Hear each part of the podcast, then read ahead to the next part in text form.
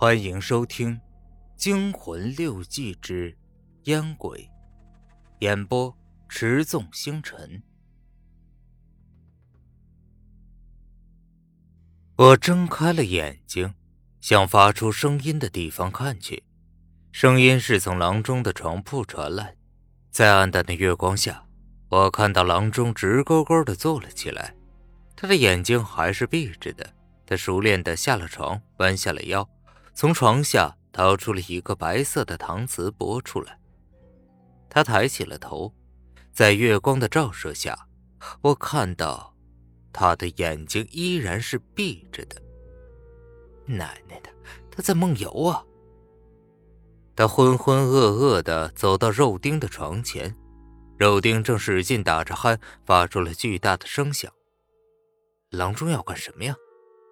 我屏住了呼吸，看着眼前发生的一切。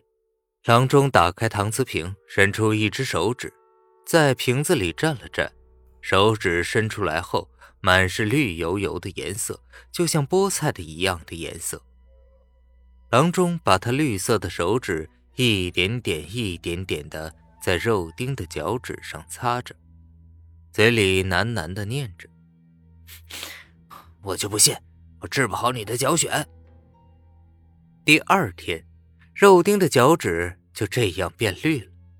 我没有给别人说这件事。到了晚上，我偷偷的在郎中的水杯里放了一颗舒乐安定。等他睡着了，我从他的床铺下掏出了那个搪瓷瓶，里面全是菠菜一样颜色、绿油油、粘稠的液体。我拿着瓶子在洗澡间里把它洗得干干净净。次日。肉丁的脚趾第一次正常了，没有变色。只有郎中在那里大发雷霆：“哎，哎呀，谁他妈那么缺德啊！把我辛辛苦苦采来的中药给倒了！这可是我为了肉丁上次得脚选时候在后上采的呀！”我搂着郎中的肩膀说：“呃，兄弟，别急了，肉丁的脚癣不是已经好了吗？呃，现在他连这个绿脚趾都好了，哎，你就别急了。”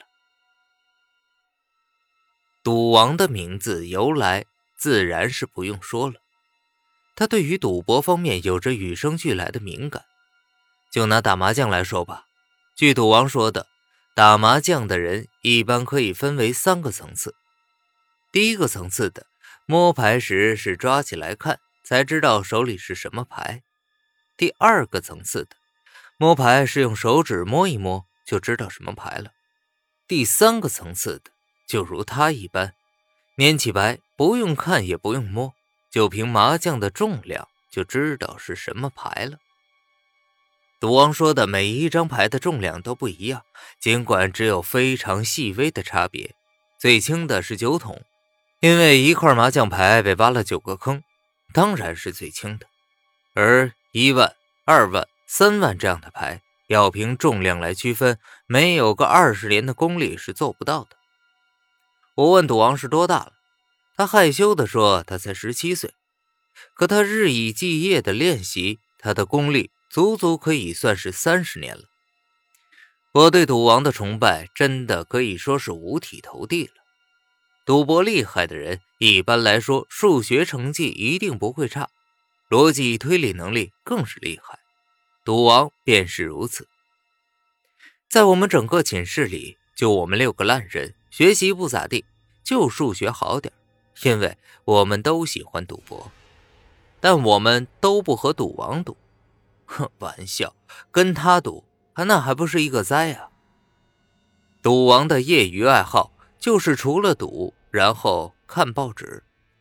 每天他都托走读的同学帮他买一份当天的晨报，到了早自习的时候，他就看报纸。这天也不例外。早自习的时候，赌王又捏着一份报纸，细细的看着。我们的教室是阶梯教室，我、倒钩、赌王都坐在最后一排，居高临下，遍览整个教室的风景。我很无聊，就抓掉了赌王的报纸，非让他和我一起下五子棋。赌王没办法，只好找来一张纸，用圆珠笔画了一副棋盘。我拿一支红色的圆珠笔。他拿一支蓝色的圆珠笔，就玩了起来。真是没劲！第一盘他输，第二盘我没赢，第三盘我想和他不干，很郁闷。三盘下完的时候，早自习也结束了。本集播讲完毕，感谢您的收听。